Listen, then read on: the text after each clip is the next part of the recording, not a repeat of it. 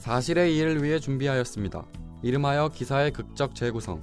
재구성한 내용은 사실과 다를 수 있으며 청취자분들이 기사를 이해하는 데 도움이 되고자 함입니다. 사실과 다를 수 있음을 유념하시기 바랍니다.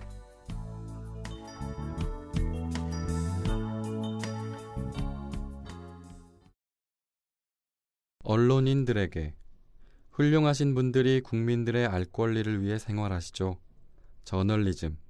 이것이 언론인들이 존재하는 이유입니다. 부디 잃어버린 저널리즘을 찾아주시기 바랍니다. 나는 새로운 삶에 대한 호기심이 나를 짓눌러 이렇게 극단적인 방법을 택했습니다.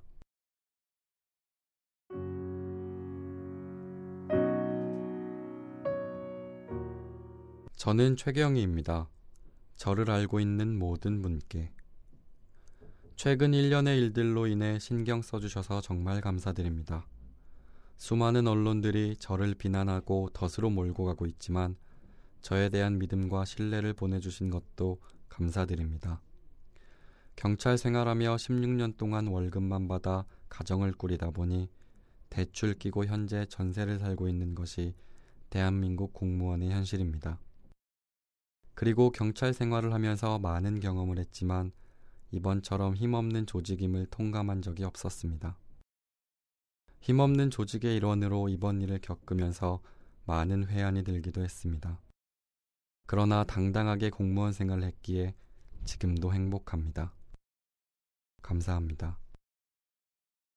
제가 정보관으로서 활동하면서 많은 사람들을 접하였으나 그 중에서 진정성이 있던 아이들은 세계일보 조기자와 조선일보 김기자였습니다.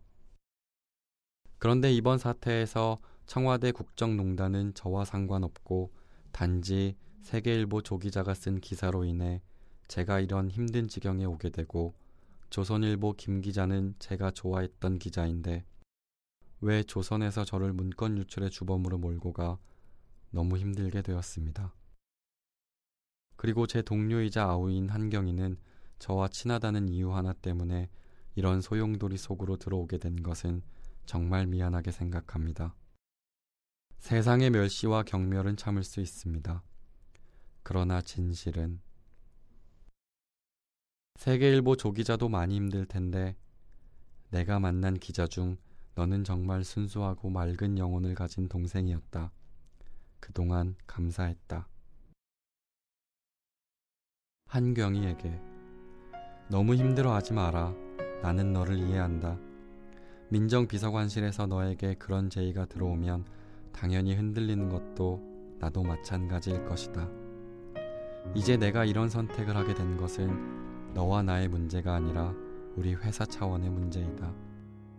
이제라도 우리 회사의 명예를 지키고 싶어 이런 결정을 한다.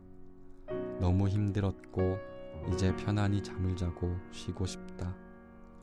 사랑한다 한경이. 절대 나로 인해 슬퍼하지 말고 너의 가족을 위해 최선을 다하거라. 그리고 부탁하건대 내가 없는 우리 가정에 내가 힘이 되어 주길 바란다. 한경이 나는 너를 사랑하고 이해한다. 사랑한다.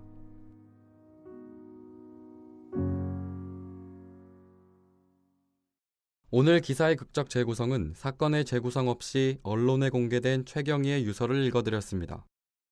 정윤의 비선실세 논란에서 비롯된 문건 유출 사건은 16일 현재 박경정은 문건 반출을 시인하며 누군가 자신의 문건을 갖고 나갔다는 기존 입장을 번복했습니다.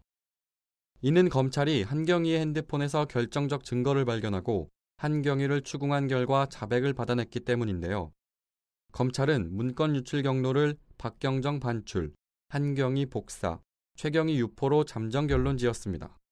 한경희는 최근 논란이 된 청와대 회유설에 대한 언론 보도는 사실이 아니라고 밝혔습니다. 이로써 문건 유출은 수사의 마무리 단계에 왔는데요. 몇 주간 정치권을 흔들었던 논란. 지켜보는 국민의 입장은 제각각일 것입니다. 여러분은 어떻게 보고 계신가요? 판단은 듣고 계신 청취자 본인의 몫일 것입니다.